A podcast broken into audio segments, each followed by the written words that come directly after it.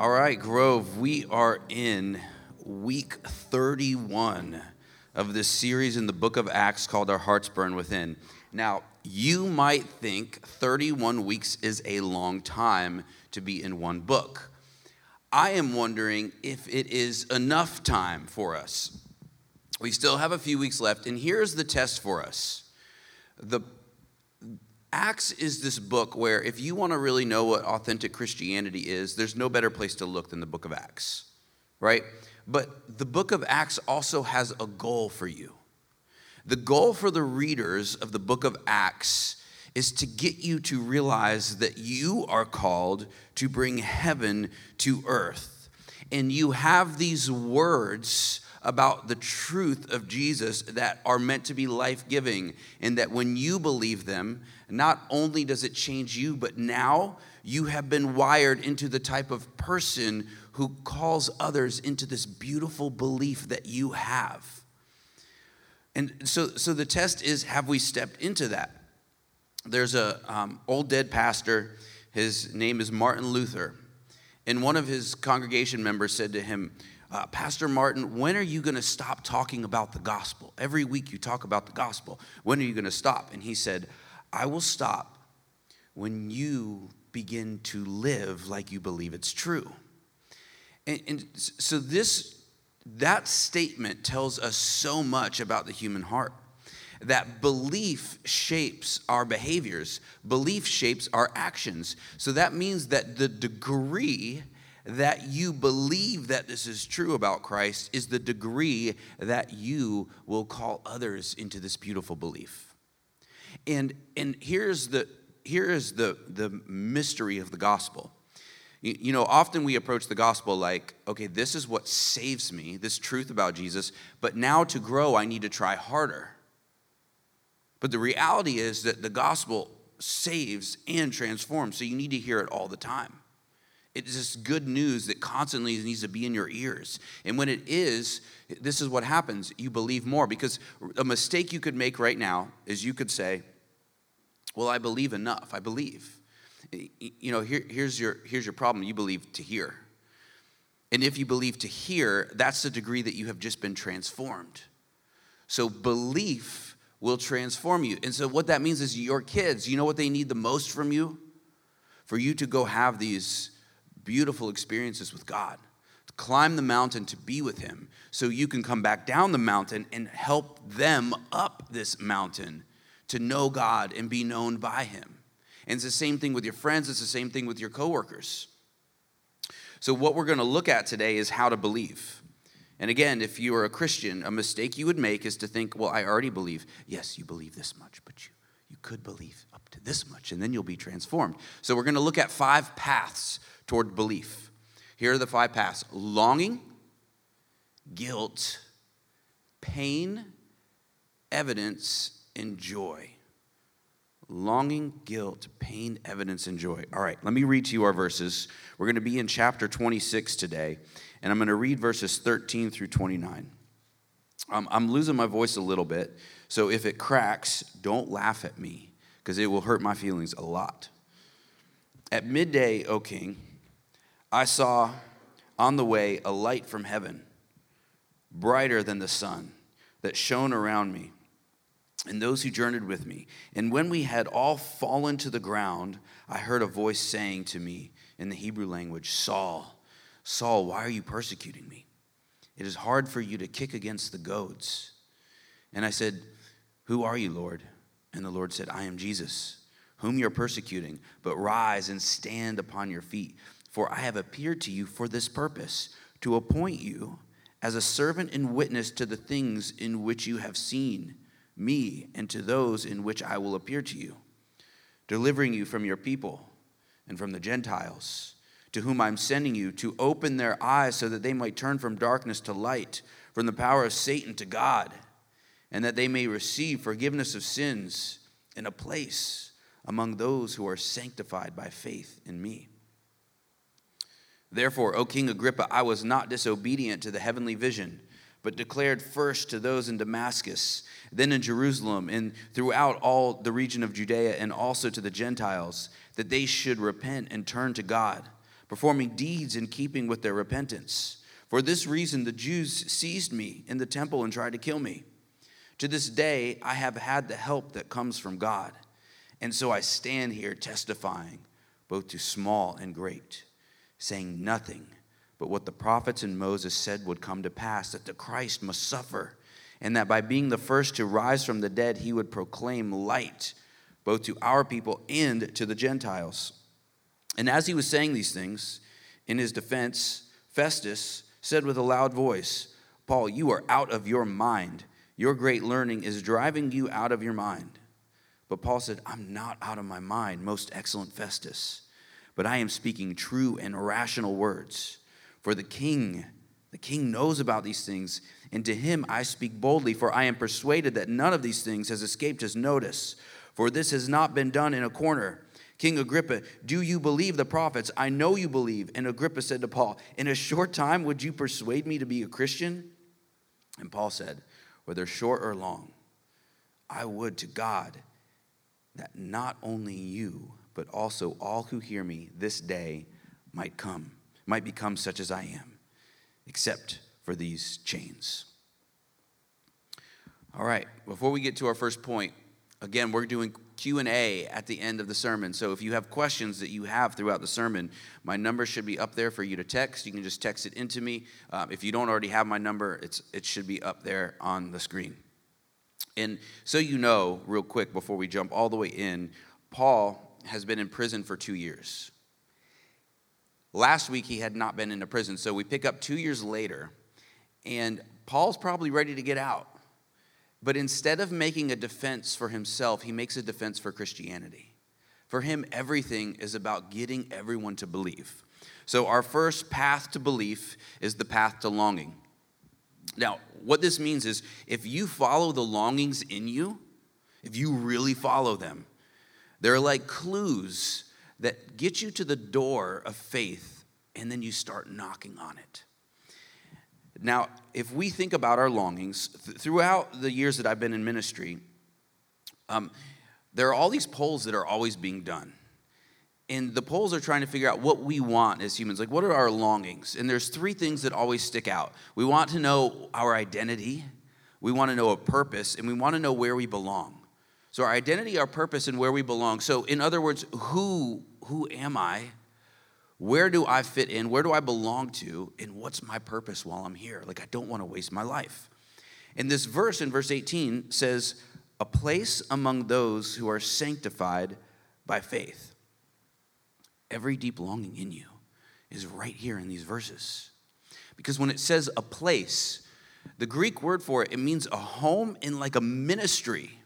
So you have this home and this place where you belong and you have a purpose in that. And then it says among those. So you have a people to belong to, also like a tribe. And then it says we've been sanctified, the Christian, which means we have been brought up into the heavenly places, now reformed and made of the stuff of heaven, but then brought back down to the earth. So, like a tribe of heaven that now live on the earth, that are bringing heaven to the earth. So, here's the Christian experience. Like, if you're not a Christian and you want to know what to expect, here's what to expect. If you are, here, here has been your journey. Before you're a Christian, you're in your earthly home and you have these longings for more. So you open up this door and you go out on an adventure to go seek home. But as soon as you get out the door, what you realize is that you don't know the way. In fact, there's all of these roads, and the roads are filled with rocks that you keep tripping over and bushes and thorns that you keep getting caught up in, and, and you, you, you get desperate because you can't find the way. And then the one from the top of the mountain, the king, the God comes down and he finds you on the road, lost, a wandering pilgrim. And he takes you up as your as his own and he brings you up to the top of the mountain and there you experience God. Now here's what you need to know with that. Christianity is one long journey home. However, it's also a that there and back again adventure, which means you're going to be having these mountaintop experiences with God. You've, you've gotten to the glimmers of heaven. You've, you've tasted something beyond this world. But then it's like you get plucked back away from it, like you get pulled back down to the earth. And what's happening, where you're like, no, I want this to last forever. What's going on is you've been brought back down here, and you've been brought here to do something. to make a difference. The mountaintop experience was meant for you to come down here and make a difference in this world, to not waste your life. Uh, you know, and then th- this is where you're like, okay, well, David, give me some practical ways that teach me how to go have this mountaintop experience and then come down and change the world. And that would be really boring for me to do, and it would be a disservice for you because here's what you really need you need to, to not depend on me right now and go up the mountain to experience God in His Word and in prayer. And you need to just stay there and say, God, what do you want me to do with my life?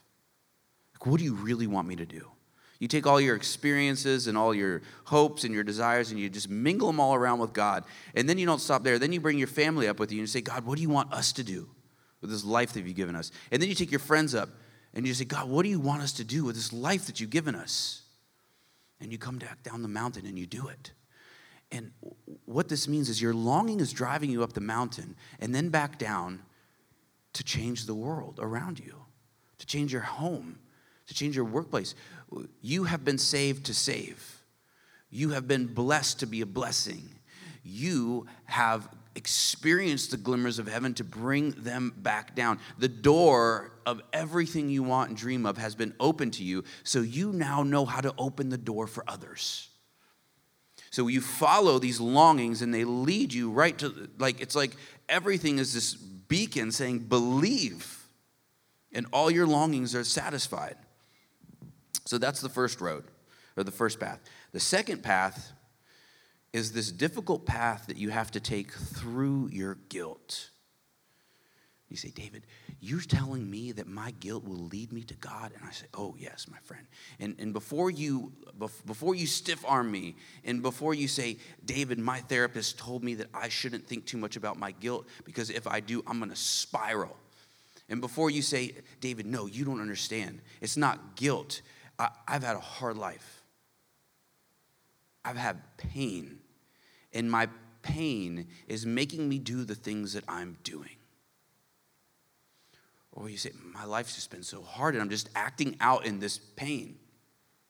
Um, here's what I say to that I agree with you. I think you have been wounded. I think your life has been hard. And I think you are acting out in pain. I think guilt will make you spiral. And I think your therapist is right. You need freedom from guilt. So, what am I saying? I'm saying you can't make up phony baloney ways of running from your guilt. And you can't take your guilt and stuff it down and ignore it. Stuff it down in your soul because if you do, it's going to fester and it's going to stink and it's going to grow and it's going to become a plague in your life. You have no idea how much guilt and shame are controlling you right now. And so, what you need is not to pretend like it's not there. What you need is to, is to have God in His tenderness hold you by your face and just like tenderly hold you and say, You are forgiven and you are loved and you are cherished. And there's not a thing you can do or not do that's going to make me love you any more or any less because my son has gone to the cross for you and he has died and he has risen to deal with your sins. So everything is going to be okay.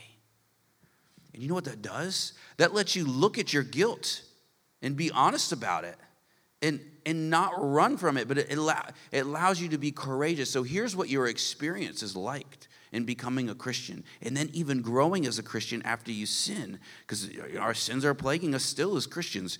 You, you feel the weight of your sin, and then you're bold enough and courageous enough to look at them.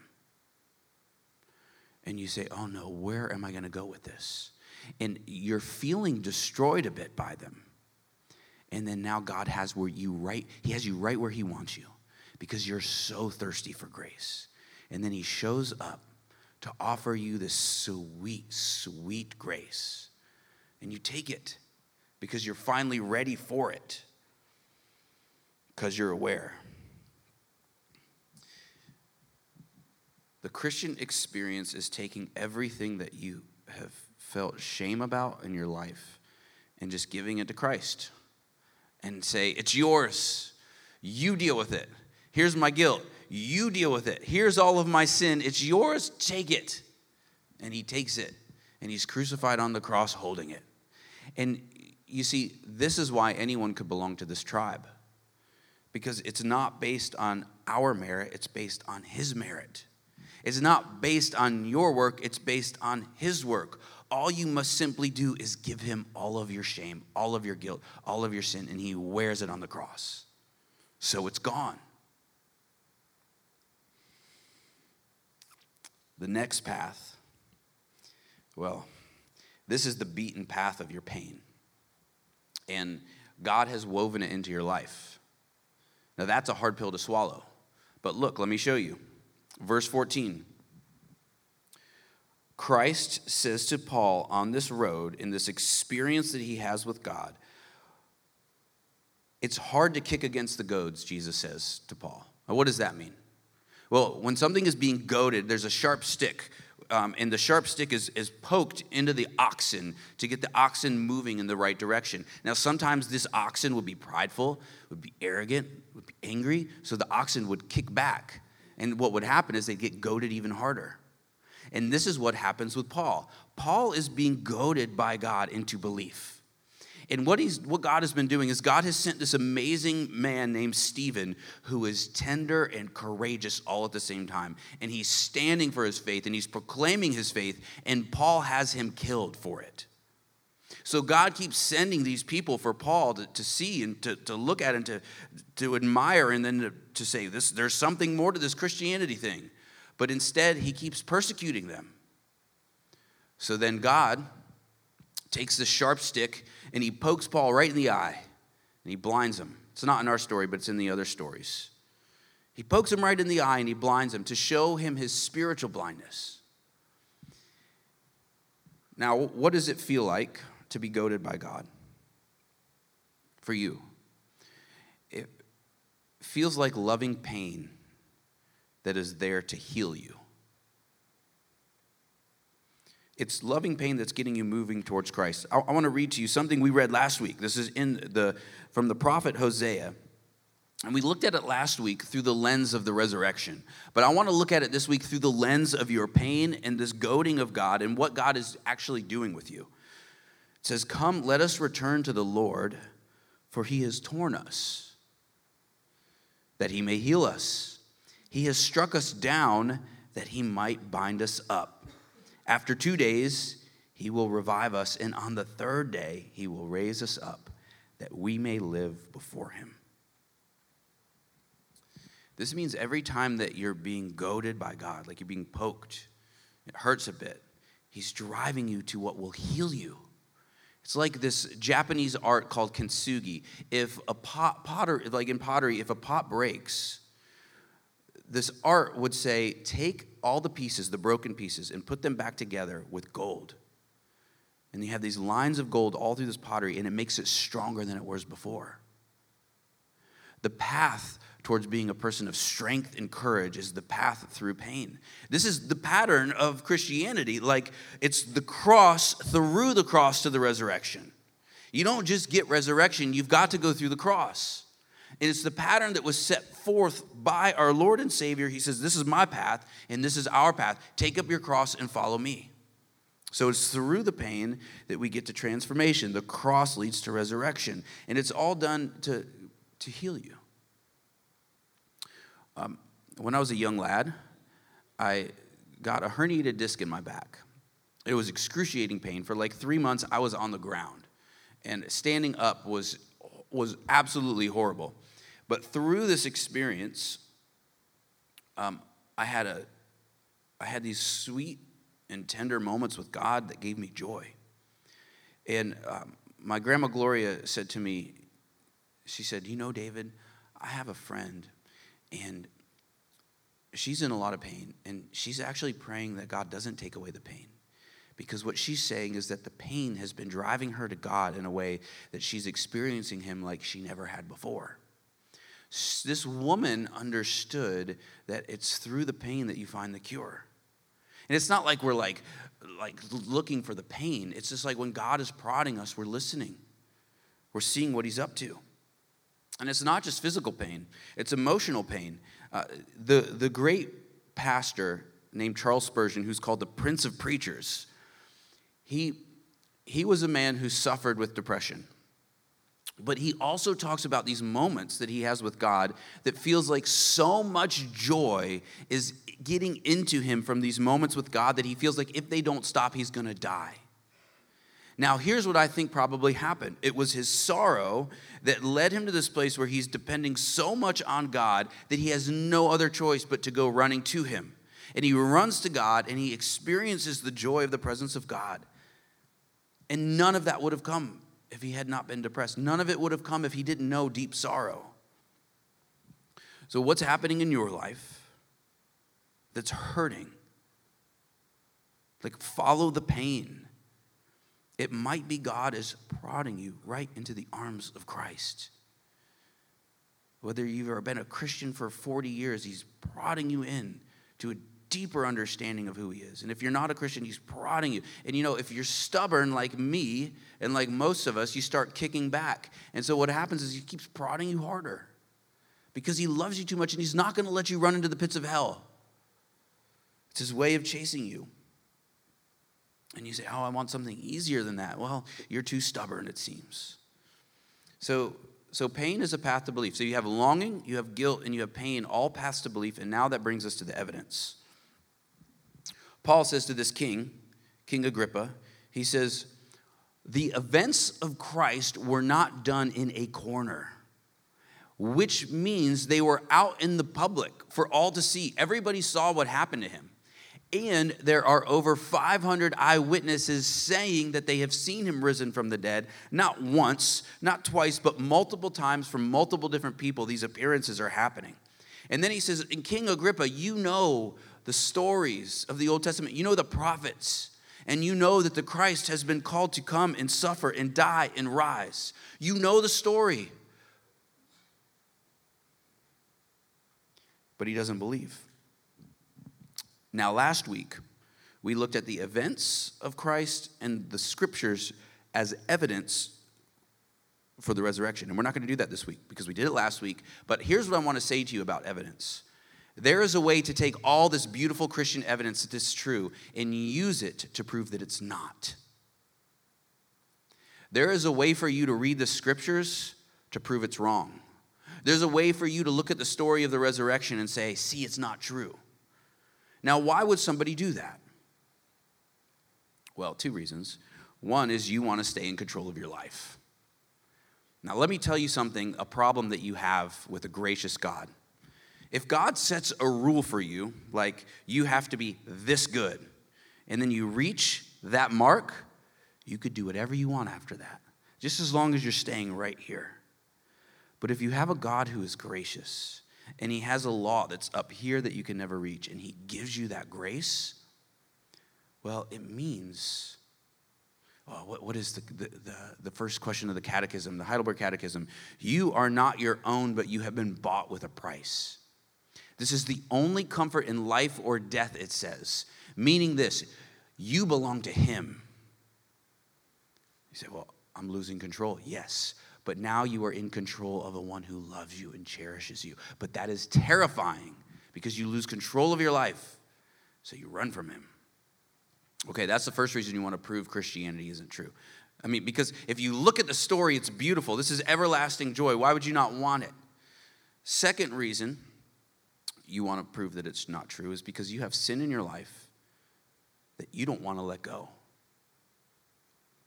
Um, John Bunyan um, a Puritan pastor, he said um, about God, prayer, he said, we either choose God and run from our prayer, or, or choose prayer with God and run from our sin, or we choose our sin and run from God.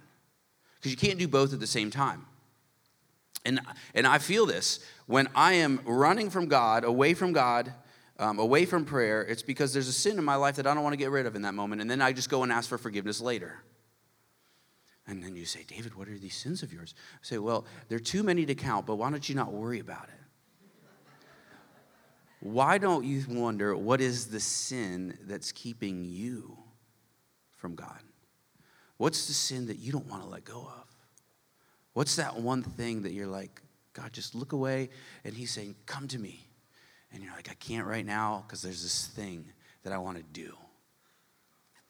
So what you do is you go to him and you say, God, this is this is me. Like, I want to go do this, and I want this more than you right now. So you're going to have to deal with me. Help me. And you see, this is now, we're getting to the heart of what it means to be a human. See, evidence doesn't make a difference. Do you know why? Because your belief doesn't shape what you want, your want shapes what you believe.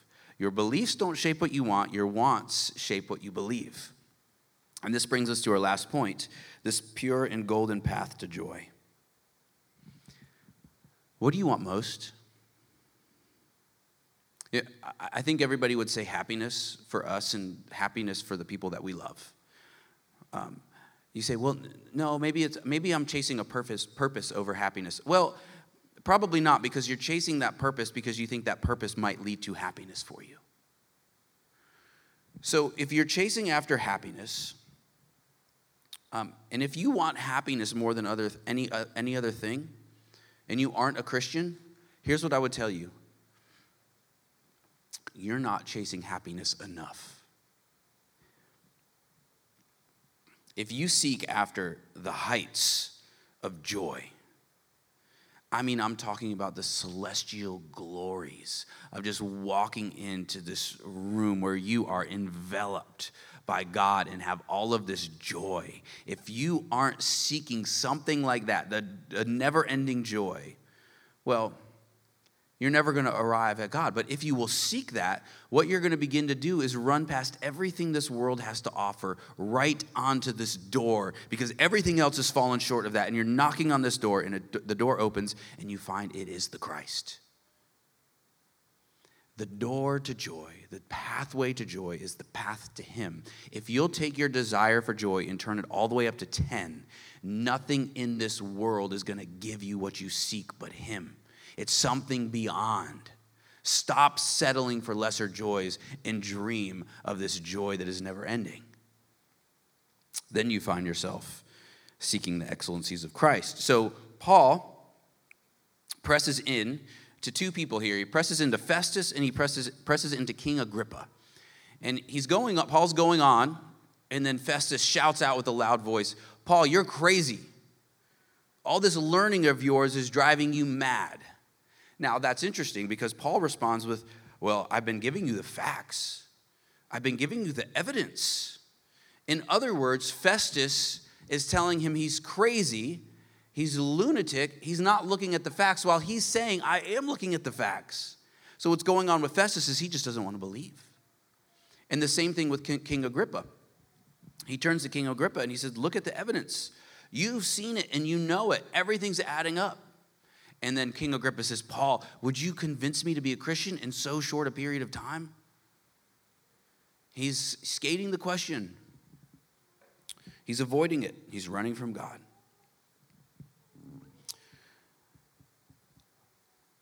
Here's the difficulties with everything we've said so far, leading up to joy. Your longing will not get you to Him. Your guilt will not get you to Him. The pain won't get you to Him. And the evidence will not get you to Him unless you have turned your desire for joy all the way up. Because if it's not all the way up, you'll settle for something less. And you don't need the evidence to settle for something less. You don't, you don't have to deal with your guilt to settle for something less. But if you're dreaming of something eternal, if you're really tapping into your longing, guilt stands in your way. You got to have you got something to deal with it. Paul ran from God.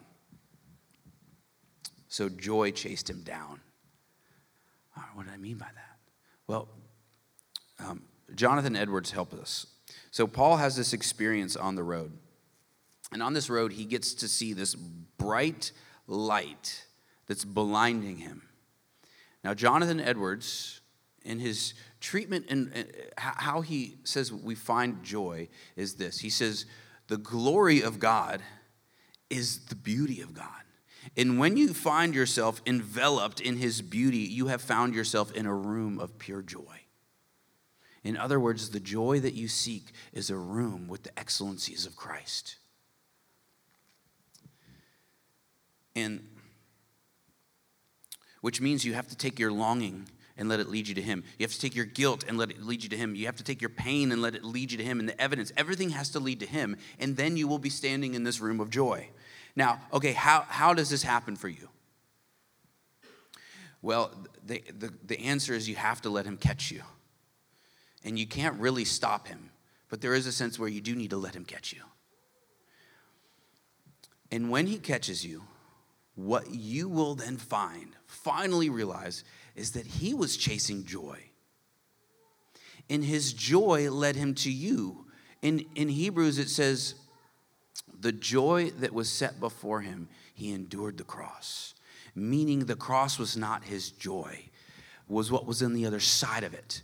You. So the cross to go through it into death and up out of death and rise gives him you, his prize, his treasure, his joy. And he took the same path that you had to take. He took a path and, and, and he like he groaned with these deep longings. Because on the cross, Jesus cries out, My God, my God, why have you forsaken me? The only place that Jesus doesn't call God Father, because it's in that moment, the identity that he had all of his life as the firstborn Son of God was stripped from him. And he cried out with this community of the Father and the Spirit that he had known for all of eternity to comfort him, only he found himself completely alone, forsaken, abandoned. And in that moment, he then took on our guilt because it was his purpose to do this. He takes on all of our guilt, all of our shame, all of our sin. And when he takes it on, he is crushed unto death and into hell. And he rises so that every he goes through the pain so that every time you go through pain, it doesn't drive you into the pits of hell and into death, but it transforms you. The worst thing that can happen to you, death, is what will transform you the most, which means every bit of pain you experience in this life, it's transforming you because He has broken the seal that when pain comes, it doesn't do what it did to you before, but it can only transform you. The evidence all points to Him. Turn everything you want up, all the way up to 10 and you'll go running into his arms. There's a, there's a song, I meant to tell you this earlier, that I've been listening to. It's a brilliant song, and it says, I'm choosing joy in the moment instead of tripping over proof. Now, at the Grove, we prize reason. We're a place where believers and skeptics have authentic community and honest wrestling with faith and doubt. Like, reason is a path to faith. But in the end, at our core, what we really are is a community of people who just want to dream of a joy that is beyond this world. And we have settled on the fact that nothing will deliver that joy except for Christ. And so we have knocked on the door and he has opened it and welcomed us in. So just pick joy. Stop tripping over your longing. Stop tripping over guilt that makes you run from him. Stop tripping over the pain that makes you shake your fist at God saying, How can you do this to me? And stop tripping over the evidence, whether it's right or wrong, and just run for joy, and you will find him. And then everything else will add up. Let's pray.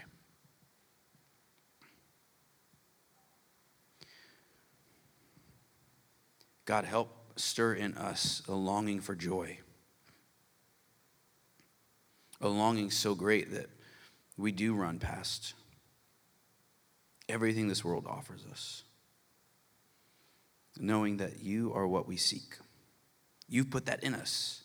Help us not ignore it, but chase it, dream of it, dare for it, and go out on this adventure. And then when we get lost on this adventure, come find us and bring us home. In Jesus' name we pray. Amen. Thank you for listening to the Grove Church Message Podcast. Like us on your favorite podcast provider, follow our social media at the Grove Church Official, and check out our website, thegrovechurch.co.